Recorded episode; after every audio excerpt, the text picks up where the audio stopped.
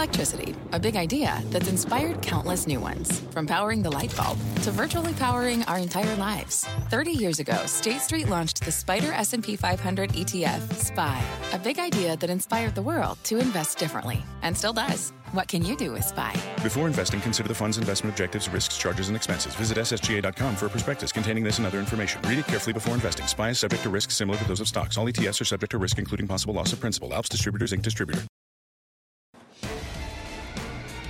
Fast Money starts right now, live from the NASDAQ market site overlooking New York City's Times Square. I'm Melissa Lee. Our traders on the desk are Tim Seymour, Brian Kelly, Dan Nathan, and Guy Adami. Tonight on Fast, Bitcoin Cash is king. For now, at least, the cryptocurrency outperforming the rest of the universe in the last month. And there's one reason why the party isn't over, according to our crypto baller Brian Kelly. He'll explain. Plus, GE's turbocharged turnaround. The stock soaring today, and the chartmaster says the worst is over for the industrial giant. He will tell us why he is so excited. But first, we start off with the words that sparked the market rally.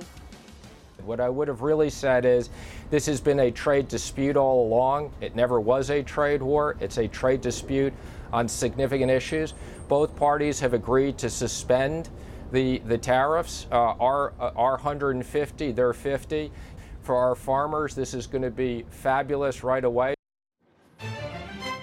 It wasn't just farmers feeling fabulous. Wall Street was feeling pretty good too. The Dow jumping nearly 300 points, now up 1,500 points in just 13 days of trading, and the Dow hitting 25,000 for the first time since March. So, with the trade war with China on the back burner for now, did we just get the all clear signal for stocks? Are we headed back to all time highs, Guy? Well, I think we got the all clear signal a few Thursdays ago, and we talked about it before that jobs number came out. We had a whole conversation. If the wage number wasn't hot, there's a very good chance, given the price action that day, with the S&P again testing 2580 and closing higher, that you know what, don't fade the ensuing rally. That's proven to be correct. And I'm not trying to be glib here and saying everything is beautiful, despite that song, which is brutal, by the way. Oh, come on, that's no, not. You didn't know who sings that, by the way. That's that's that Nobody song is, is should a bit ever of a tease. sing it again. song, that song's a tease for a, a, a guest we may have on. That doesn't make it better. Is that Toni Braxton? No. Uh, well, it's, Anyway. well, regard, it's awful. But to, to answer your question, yes, I think the fact that we took we tried that 2580 level a number of times, failed for the Bears, means now the Bulls are in charge, and I think they're going to take it up through 2800 in the S&P. What was different about today's rally was that the cyclicals led this rally. It was the industrials, it was transport. What did you make of that? Yeah, look, I, I love the IYT. Again, if you look at the IYT since we hit the highs on Jan 26, has bumped up against this 195 level four times. We broke right up through. And again, you know, I do believe that the transports are really telling you the strength of the economy and, and actually the cyclicality that remains. What we're hearing about rail car pricing, it's actually improving. Uh, I know the inflation hawks fear that this is actually going to trickle through to inflation. But right now, this is telling you what companies know that things are better. Yeah, I mean, just remember what we had before this whole trade dispute came out. We were worried about an economy that potentially was overheating, that had too much going on. The Fed was going to have to raise rates. Then all of a sudden, this trade war talk came along. We cooled things off. So now, if I look around the world, you know, you talked about the cyclicals. Those are global companies, right? And we had the dollar come off a little bit. We've had a pretty good run on the dollar. So you get a steady uh, dollar. You get no trade war. You get an economy that's doing fairly well, and I think you get this nice breakout. But it did. It's been happening for a while. We've talked about the small caps for a while as well. Yeah, so I'm not certain how much has been priced in about a trade war. I mean, this is kind of a self-inflicted situation by the White House. Obviously, a couple months ago, they threw this out there. It wasn't kind of in, uh, it wasn't in the markets, and, and it really did cause a little volatility. But at the end of the day, when I look at some of the things that were most affected by this, look at Boeing, the relative strength it's shown throughout this whole period, and then your steel stocks, they started going down, you know, a while ago. I mean, at some point, meaning like giving back On the back trade announcement, Yeah, effect- effectively. Yeah, but what I'm saying is give, giving back, you know, a lot of that thing. So to me, I'm not so certain there was so much in it, and, and maybe that's bullish. Maybe like these guys are saying, they're talking about these levels. We broke those downtrends. It's been a volatile period, but you know, guy, you said we may have the market going back through 20, 2800. We, we may, you know, getting through 2900 is going to be a totally different thing. The Nasdaq's not far from breaking out. We know the Russell 2000 just broke out to new highs, but I'm not so certain what the thing is that gets them going higher. You know, we talk about rotation. Um, bank stocks really haven't gotten going. We know where yields are. We know the yield curve, that sort of thing. So to me, I'm just not so certain that the things that got us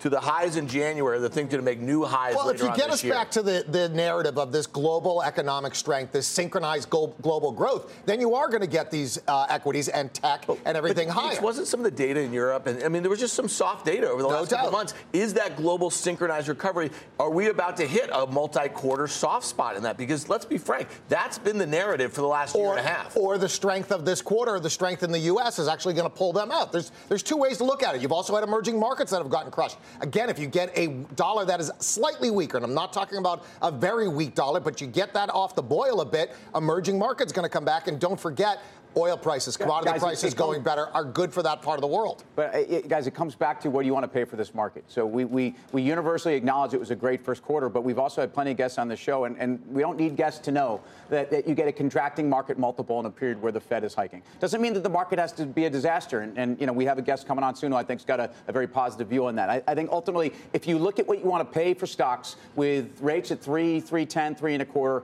and volatility going to be uh, not nine to ten, and I realize by the way the VIX has been below the 200 days, seven of eight days, which is a lot of comfort for people. But do you really think that the VIX is going to stay there? You remove the central bank put, folks.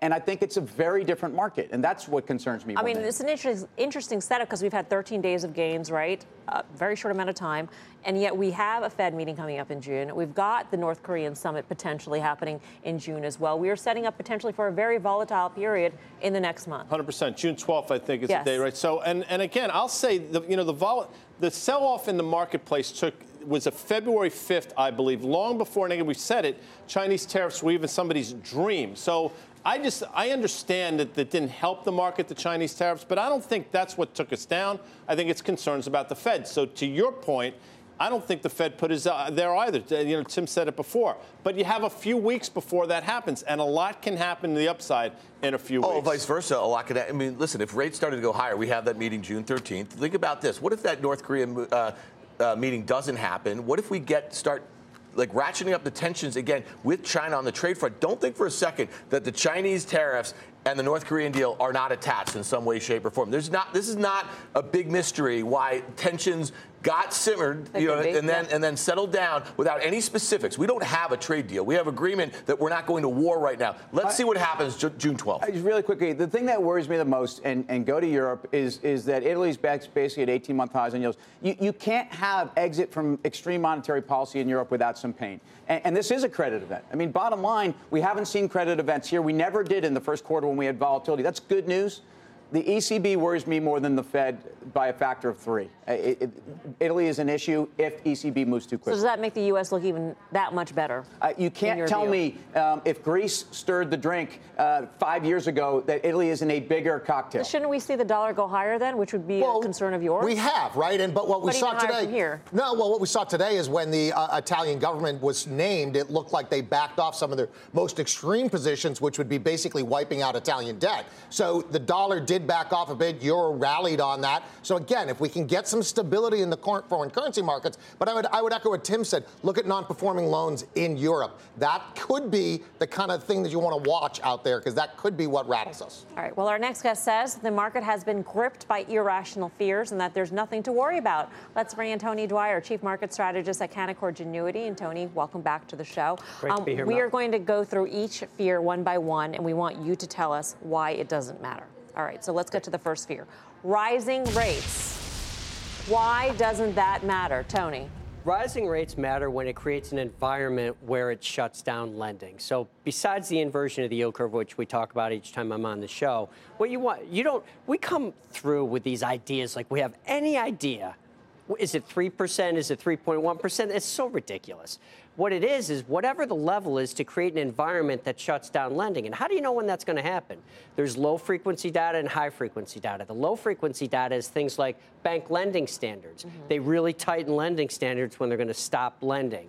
When you get delinquency rates start to pick up significantly, you get that's when you can tell that there's an environment that's in trouble when debt service ratios are spiking and makes it hard for us to take on any more debt. I love debt. You know, just ask Mrs. D. There's lots of debts in, in the Dwyers because I can afford it. The interest expense is low. When that changes, it creates a new dynamic. On a higher frequency data, you can see the perception of a credit event via corporate debt spreads. You can see it via swap spreads and other interbank rates like the LIBOR OIS spread. None of those things are there. And the one indicator that I think is the most important is the Chicago Fed National Financial Conditions stress indices. Mm-hmm. And what it, it's 105 indicators that tell you when things are going sideways, and they are still historically low. So things like delinquency, I'm just trying to understand, do all these things have to happen at once? And are there other barometers out there, such as delinquencies on credit cards and, and auto loans, et cetera, that, that also might be a tell? It's a tell for that segment. For example, subprime auto debt definitely had increased delinquency and default rate yeah. assumptions, but it didn't change the overall macro trend. So what it comes down to is you it doesn't happen on a tick. It happens on a process. We have plenty of time. The viewers will know I'm annoyingly bullish over the over the course of the last 9 years because you have not had a significant uptrend in these data series. Now it's starting to change. And I've always said this is right. going to end badly. All right, let's uh, get to the next fear, the stronger dollar. What are investors missing with the stronger dollar, Tony? I've never seen the dollar be good for stocks, ever. When it's a strong dollar, it's a headwind to, to earnings. When it's a weak dollar, well, it's currency translation. It doesn't really count. So or it's a flight to quality from something, and that's never a good backdrop. It's never a good backdrop. So I've never seen the currency actually act as a tailwind for stocks. All right. Um, lastly, we want to get through this before we ask questions. Surging oil, who's, you say, who cares? Why shouldn't we care about surging oil, Tony? Have you ever noticed, guys, that the negatives in the market are always dynamic and the positives are always static? So you have this increase in the price of oil, increase in interest rates, increase in all these negative influences. We don't talk about how incomes continue to go up. They only are talked about when it's the negative of inflation that's going to kill the market. So we think that you've had an increase in the in incomes, which is offsetting both at a corporate and household level the higher cost of oil, other commodities, and of course interest expense. I think BK, you had a question. I do have a question on. We're looking at these fears, right? And the one thing we don't see is the dollar could be acting like the VIX in that we have so much U.S. denominated debt globally. The higher it goes, the more of a credit problem that becomes. Do you are you concerned about that? Eventually, 100% BK. This is going to end so badly. It's going to end badly because you cannot fit fix debt with exponentially more debt. So when the interest rates go up, your delinquencies go up, your defaults go up, et cetera, et cetera. But it happens on a trend. And we're still historically low, even after the recent uptick with interest rates globally, we're still at a level that isn't worrisome. Energy, real quick. So energy goes higher, disposable income goes gets you know whacked. We haven't seen the wage growth necessarily to offset that. But if you do see the wage growth to offset it, you're going to have the Fed back in place. So what are we looking for in terms of wage? Do you want wage growth or you don't want wage growth? I guess is my question. You, you want wage growth clearly you want, listen, we're in the second half of the cycle. The Fed has started to raise rates. They're going to invert the curve. Like I said, it's going to go sideways. But again, disposable, nominal disposable personal income is underestimated by 8.4% per year from 1965 to 2005 when the Philly Fed did the study, and it's continued on. So whatever you think the wage numbers are, jump it by 8.4% a year. So that offsets this interest expense. That's why looking at this just from a, a negative framework doesn't work. You've got to look at it as a um, not just the delinquency rate, but the household debt service ratio. I have too much debt. I know I can afford it unless I lose my job, uh, as long as the interest expense doesn't change. Tony, good to see you. Thank you. Great Tony to be Dwyer, here. Thanks, guys.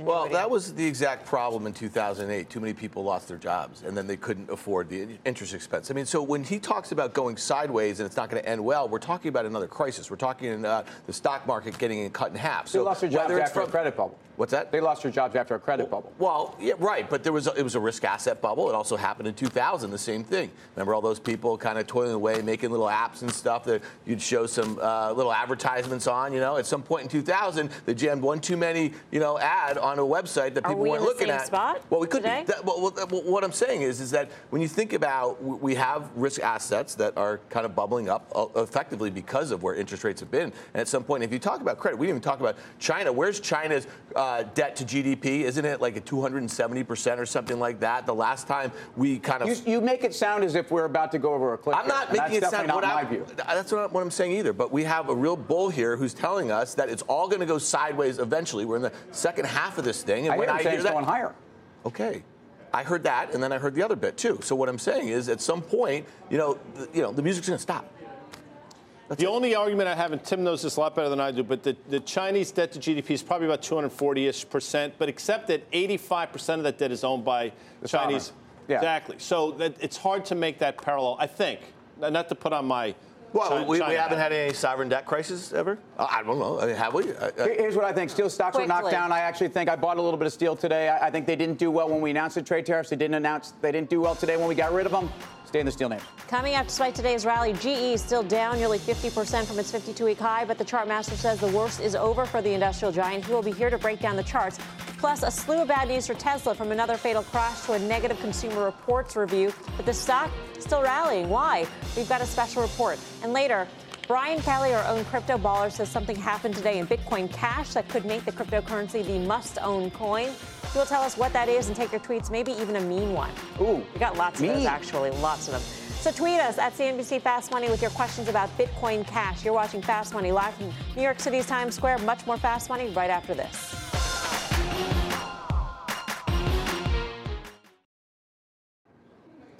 Welcome back to Fast Money. More bad news for Tesla today as a Model S was involved in a deadly car accident.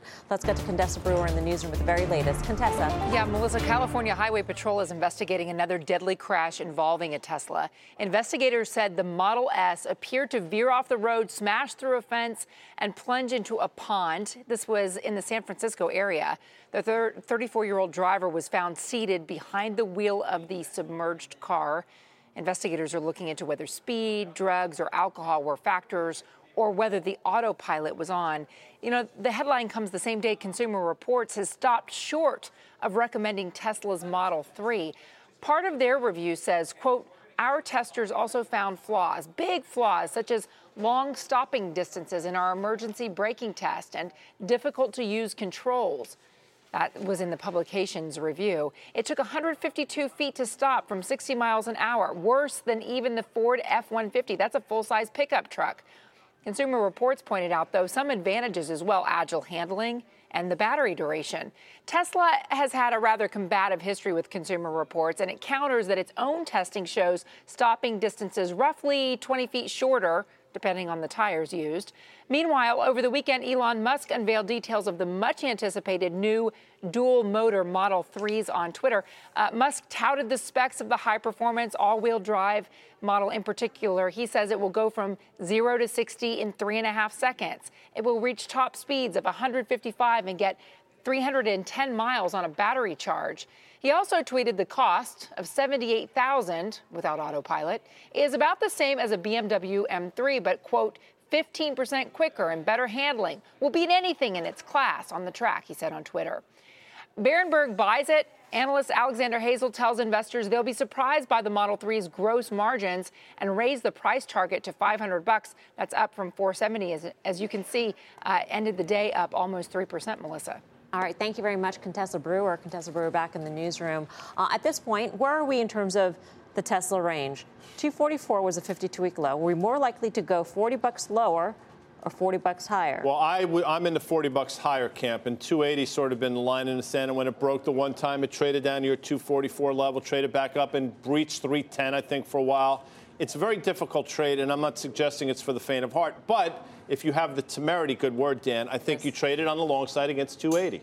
I have know no what that idea what temerity means, obviously. Yeah. Google it, and I'll tell you what, what you do here. Against 280, I agree with Guy. Think about this as risk reward, though, right? That analyst was talking about a $500 price target. That's almost a double from here, all right? If I buy it at 284, I've got $4 of downside with my 280 stop. If I want to let it ride all the way down to 240, that's $40, but I'm still looking at a double. So that's a pretty good Wait, risk you reward. actually say that this guy It's is a going to be double right? because some guy chucks a dart and gets to 500. Come on. I mean, I'm saying that, well, listen, this is not a stock that you buy for 50 bucks up, 50 bucks down. No, it's not. And and I also, by the way, I don't think you buy it for their, their AV business. I don't think people are. I don't think Tesla wants to compete with Waymo. I mean, I think so. I mean, some of this stuff I think is noise around a story that is truly, uh, you know, a cash burn story, uh, not getting scale enough, competition, and evaluation that doesn't make any sense. So I sell to both of you guys. I think the downward trend on the 50 at 355 down from Feb 27 is is it's not getting through that 50 right The now. The temerity of your call, I would just tell you, though, is now. I mean, listen. Here's the thing. I, I agree. I That's agree. funny. With, Did you use Bing to find that? no, I, I think if you're buying this stock at 285 after it's been very volatile, can I can I speak? Go.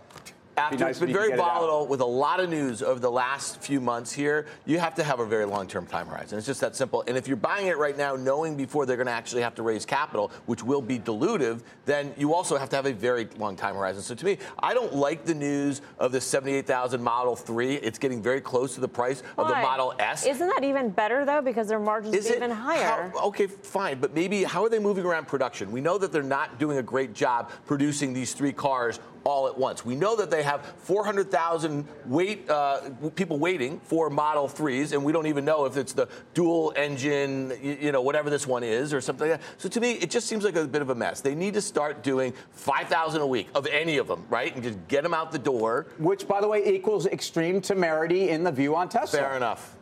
I think that we're all using the word temerity incorrect. No, wrong. R O N I G think- wrong. I What- use what it is- what's your correctly. The rest of you. Wordsmith. It's it's audaciousness. It's overconfidence. Correct. Uh, yeah. Yes. I'm not sure Courage. about that. Yeah, Courage. I don't feel All right. comfortable with that definition. Anyway, coming Welcome up. to school. the Obamas are about to invade your living room. Netflix signing a multi-year deal with the former president and first lady, and it has traders betting the stock is about to take off.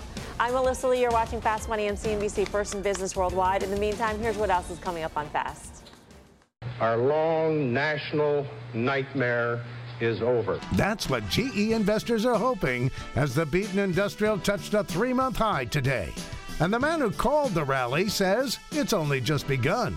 He'll tell you how high he sees it going. Plus, Fly me to the moon. Crypto baller Brian Kelly says something just happened in Bitcoin Cash that could mean the cryptocurrency could soon moon. And he'll tell you what that is. And take your tweets when Fast Money returns. Welcome back to Fast Money. We've got a news alert on Micron. Let's get to Leslie Picker in the newsroom for the details. Les. Hey, Melissa, that's right. Micron shares are up in after hours trading after Micron and Intel announced production and shipment of a new cutting edge flash memory technology and announced uh, development. This is on Micron's side, progress of their third generation NAND flash memory structure. Now, Micron's board also about 30 minutes later at 5 p.m. authorized a discretionary repurchase of up to $10 billion of outstanding common stock. That's in conjunction with the company's plan to return at least 50% of free cash flow beginning in the 2018 fiscal year. That's according to an announcement that came out around 5 o'clock. Now, as you recall, some prominent hedge funds recently upped their stakes big time during the quarter, including David Tepper's Appaloosa. Uh, and it also, this buyback announcement comes after another tech company, Adobe, authorized its own $8 billion stock repurchase program. But as you can see there, investors definitely much more in support of the, uh, the number given by Micron.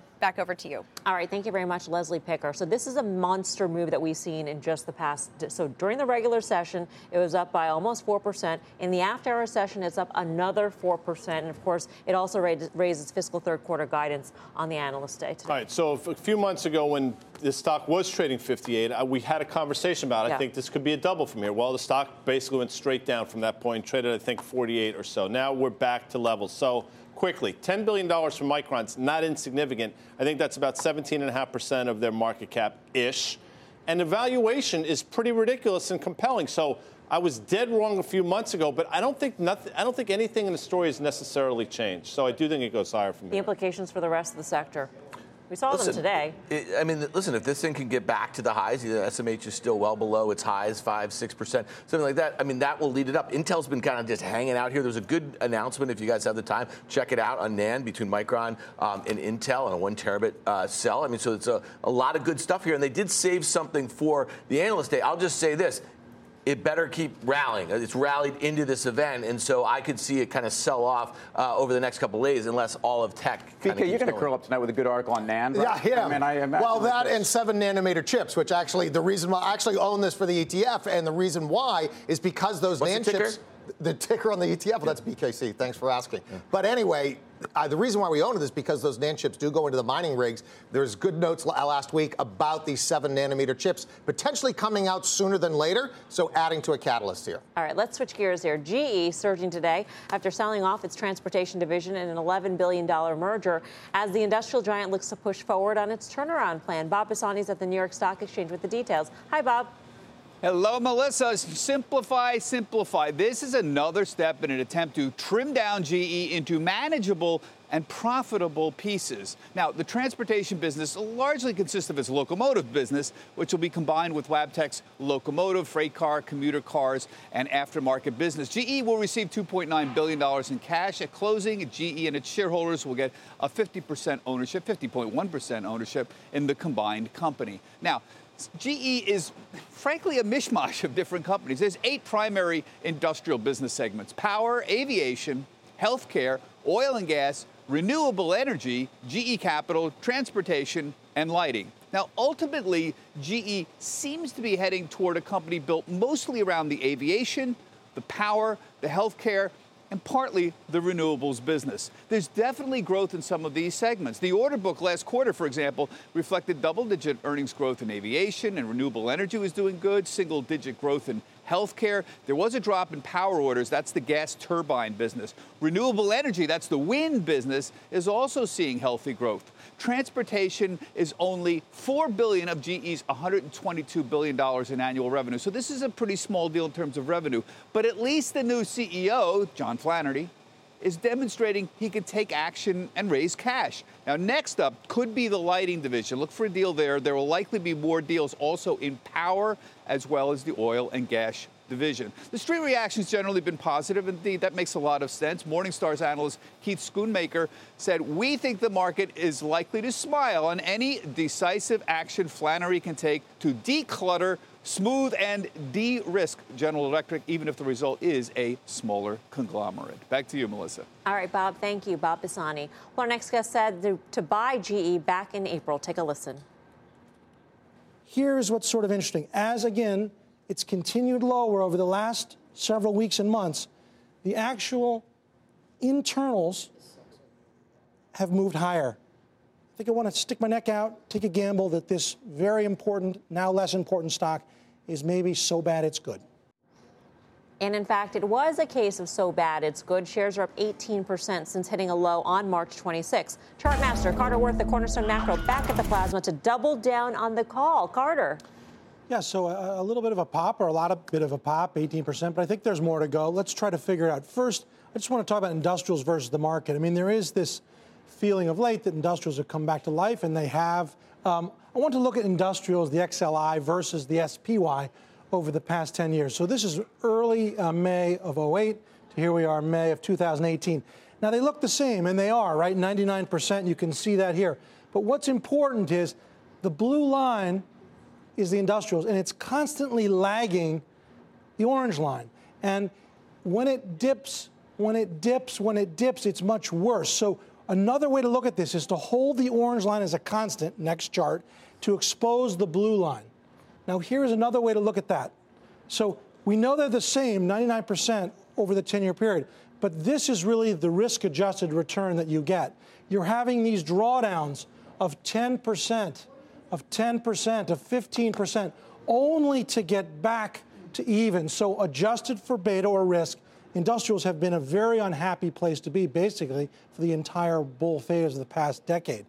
Um, moving on to GE. We know GE, here's the chart again, just to put that in context. It's an interesting thing. So, they look the same, but they're not. GE.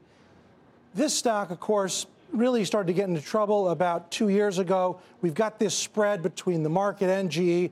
I want to sort of drill down on the current action and see if this really is the makings of a genuine bottom. Now, that has the look, to my eye, of something of a head and shoulders. You can kind of see it there. So, in the next chart, I want to zero in. This is a five year chart. Here is a two year chart with the lines drawn. And that's really what that is. Now, if I put in the trend line to see where it might be headed, just to get back to this trend line, would imply about 1750. There's an unfilled gap from around that level. So we're up about 18% off the bottom. That would imply another 18, 19% to go. I think you've got to do it, even if uh, it feels late. I don't think it's late. It's still early. Carter comes over. I think we have to invite that Come on over after Carter. that GE talk. Ryan will bring the, the chair in. Thanks. Thank you, call. Ryan. Well, you know, it's hard to chase things, right? Once they've moved, you feel like you've missed it. That's what makes them often go further because there's a certain percentage of the investor community that says, oh, I missed it. I can't do Right. it. It's right to do it. Will this move in GE um, coincide with a move in the industrials overall, or no? Well, Is it I mean, idiosyncratic? it's really that's right. It's so specific. This is a business turnaround uh, situation, obviously, and all the reasons that we know that either it is going to get out of the epic mess it's in, or it's not. The presumption is the epic mess is behind it. So Carter, looking at that chart, you can look at the head and shoulders. Where where do investors get out of this, right? So we buy it here around 15. What kind of targets so are we looking 15, at? 26 or something like that today. Uh, that trend line comes in around 1750, and there is an unfilled gap from January when it had a very bad earnings miss. Uh, gaps, not all gaps are filled, but gaps have a way of getting filled. That would get you back to the trend line, and that would be sort of a measured move of the head and shoulders. If you take the width of the shoulder to the neckline, uh, another sort of 250. You're still holding, Tim, right? Yeah, and, and what this deal shows you, I think, is that the street or, or, or the investor community or whoever is looking at GE um, got very clear on we're going to price assets here. And let's face it, they were 40% wrong on Wabtec. Right? If you listen to Citibank, they had 7.9 billion in terms of the value, enterprise value on Wabtec. They get 11.1. Um, maybe that's 35%. But but that may be how you have to look at it. I would also make the argument, and I have on this show, even if GE earns zero this year, is the company worth zero? Absolutely not. If they're getting more for their assets, I think you think about this thing a little bit differently. Energy should be priced higher for sure. My pushback. Oh, I'm Yeah. Push. No, Dan I was- wasn't going to push. push Dan? I'm going to pull. You push. Temerity. I mean, uh, like the, A lot of uh, temerity. llama or the Dr. Dolittle. That- I was going to say quickly, there's some chatter today about GE still short of that $20 billion where they had a sort of cut. They're still well short of it, and that was supposed to happen, I think, in February. Does that mean we eliminate the dividend? I don't know, but I don't know what it means for the stock if, if in fact they do. So you might actually see Carter's level. We could reduce the dividend in line with the divestitures, which management has alluded to in the past. I But don't know how that would impact. 20 billion is what they have to do. I, I think they're on their way. All right. Thank you, Carter. Thanks, guys. Carter Worth, Cornerstone Macro. Coming up, shares of Netflix jumping as the company signs a multi-year deal with the Obamas, and the traders are betting the streaming giant could pass Disney's market cap, and you won't believe how soon it could happen. We've got the details. Plus, Bitcoin Cash reigning supreme over the crypto world, and BK says there's an even bigger rally in store for this cryptocurrency. He'll tell us why and answer your burning questions from Twitter. Keep them nice, keep them clean. We might answer them. More Fast Money right after this.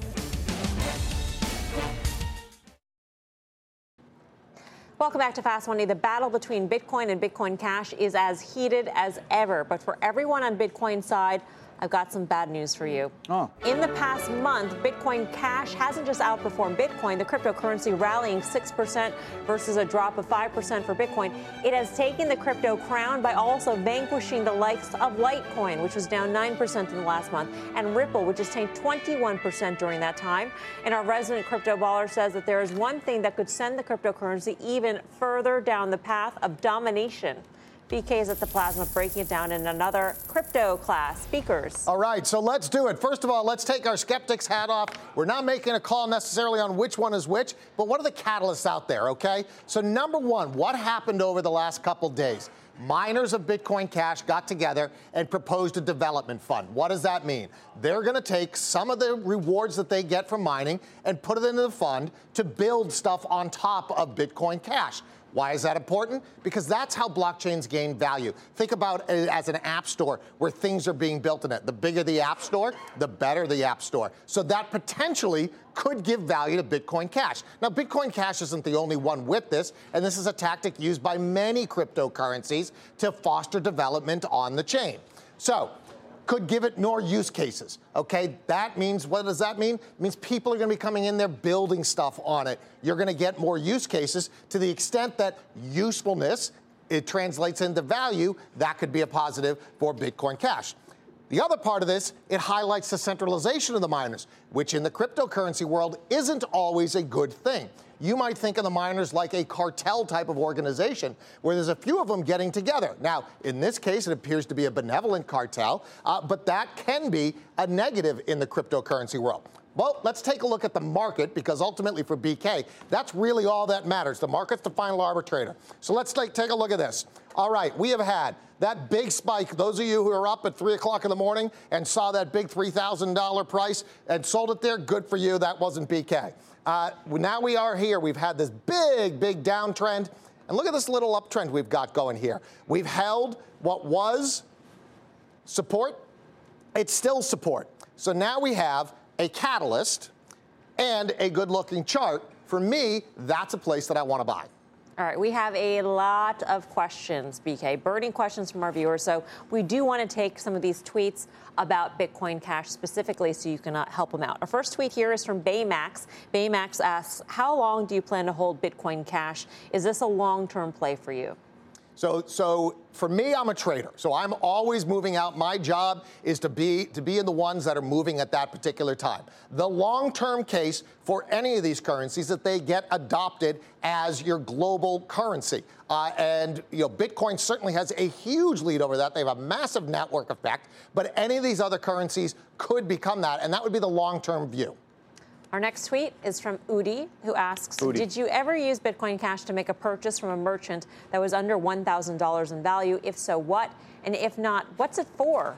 It's a good ah, question. Actually, a great question, Udi. So, no, personally, I have not actually used Bitcoin Cash to buy anything from a merchant. But remember, I run a fund. So, for me, these are investments. But what are any of these things for? These are alternative financial systems, different ways to move things around. I've used Bitcoin before to buy things. Yeah, I've used Bitcoin to send money overseas. So, it's useful for that. But ultimately, as to your point, I think, Udi, is that if there is no use, usefulness to it, they don't have value. Our last tweet is from Crypto Zone, who really wants to know, BK, are you Roger Ver? You know, it turns out that I'm not. I am not Roger Ver. I'm just a guy trying to make some money, trying to help other folks out. And there is no connection, right, BK? I have no connection to Ver. any. No, there's no connection between me and Roger Ver or anybody else out there. There's absolutely no connection. I am a solo fella. We get a lot of tweets along those lines, accusing us of manipulating, Like a Kaiser uh, of being on, Well, that's on the take to promote a certain cryptocurrency, which is absolutely not the case. We do not take any payments to promote anything on this show. Nothing. That's yeah, I mean, Roger do. Ver, also known as Bitcoin Jesus. So, I mean, you know, I think. BK's, eh, by the It's way, he, do you see the lines that he drew on that chart? That was I mean, good thing Brilliant. Carter Brilliant. Braxton Worth left because he might be jealous it's good. Th- Yeah, that Yeah. was he's Yeah. he's he has rocketed himself. to the pantheon. See, Dan is see you didn't All see right, it. The- guys, the that was a great couldn't see it. conversation, BK. We're going to have to move along here Coming up. because it's just ended. badly. Coming up, lights, camera, and cue the Obamas. President Obama and Michelle Obama signing a deal with Netflix to produce a new series, and some traders are betting Netflix will soon become more valuable than Disney, and you won't believe how soon. We'll break it all down when Fast Money returns.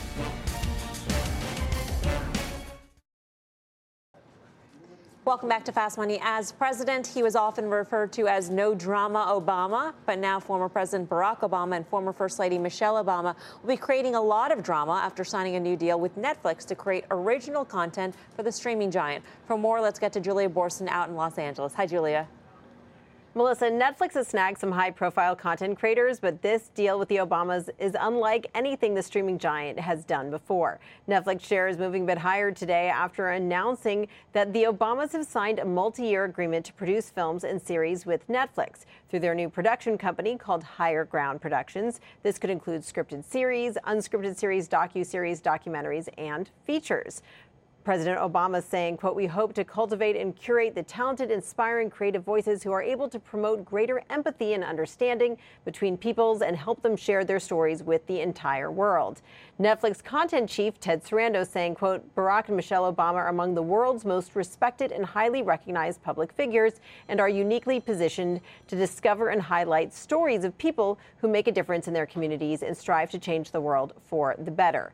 Now, this follows Netflix striking a number of high profile, high cost content deals, including spending a reported $300 million to secure a five year deal with TV producer Ryan Murphy. That deal announced back in February after last year, Netflix announced deals with David Letterman, Dave Chappelle, and Shonda Rhimes, among others. Now, Netflix says it will spend as much as $8 billion on content this year, with over 450 originals premiering just between now and the end of the year. The Obama's content won't likely be released until next year, it will certainly, jo- gro- certainly join a growing library of premium content. Melissa, back over to you. All right, thank you very much, Julia Boorstin. Is this going to help Netflix?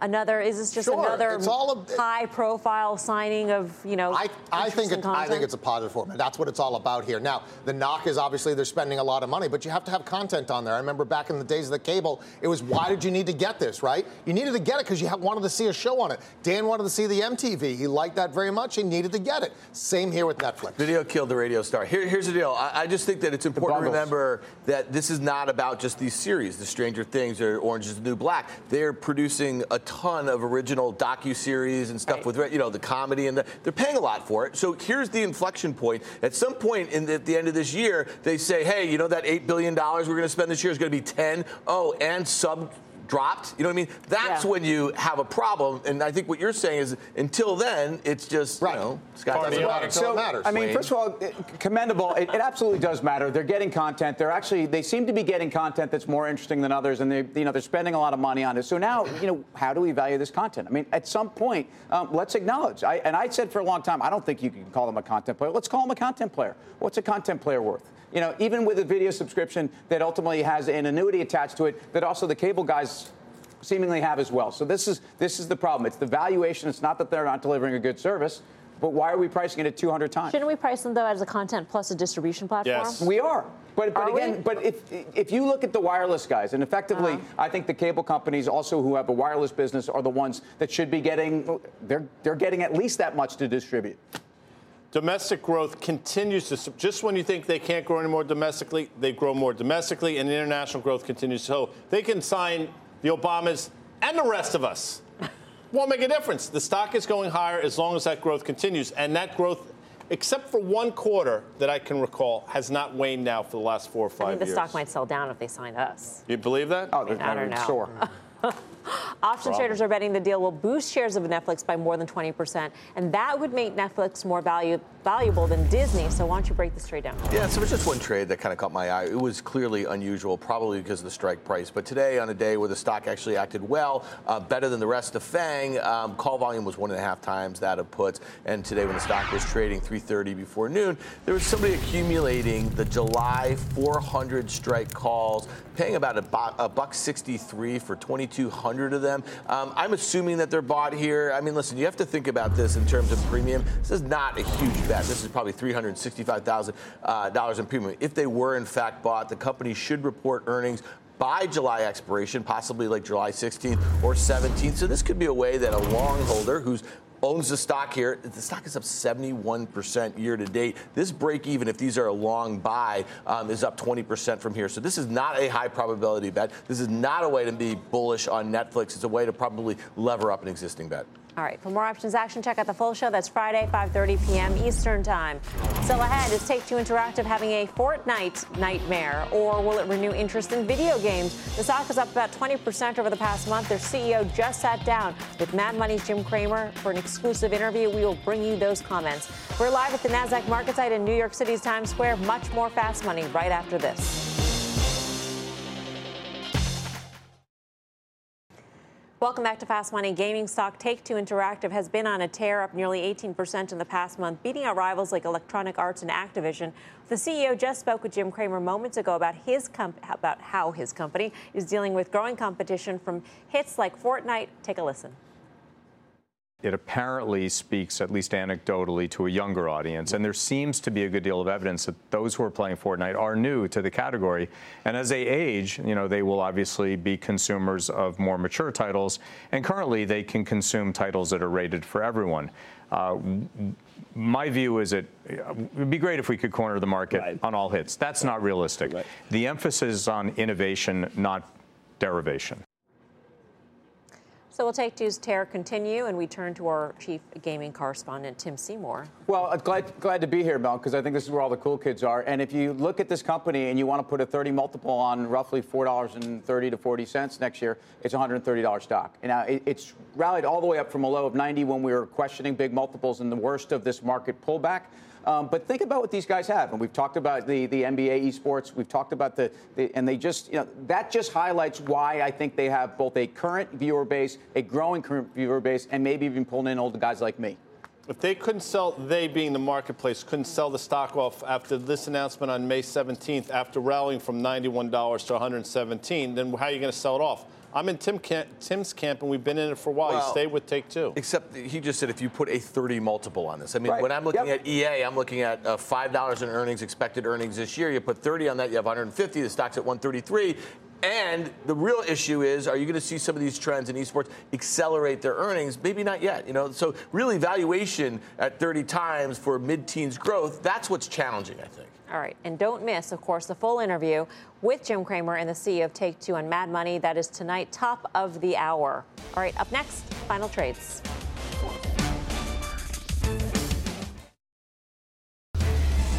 Time for the final trade, Tim. Uh, U.S. Steel, look, I think without a trade war, this company would be trading 20% higher. Whatever we have, I think the company's worth more than it is here. Brian Kelly. Uh, you know, Mnuchin said that the farmers were going to be happy, so nothing runs like a deer. DE like it. Dan, Nathan. Uh, nice. Uh, PayPal has an analyst day coming up on the May 24th. I think you probably see new highs in this one in the coming week.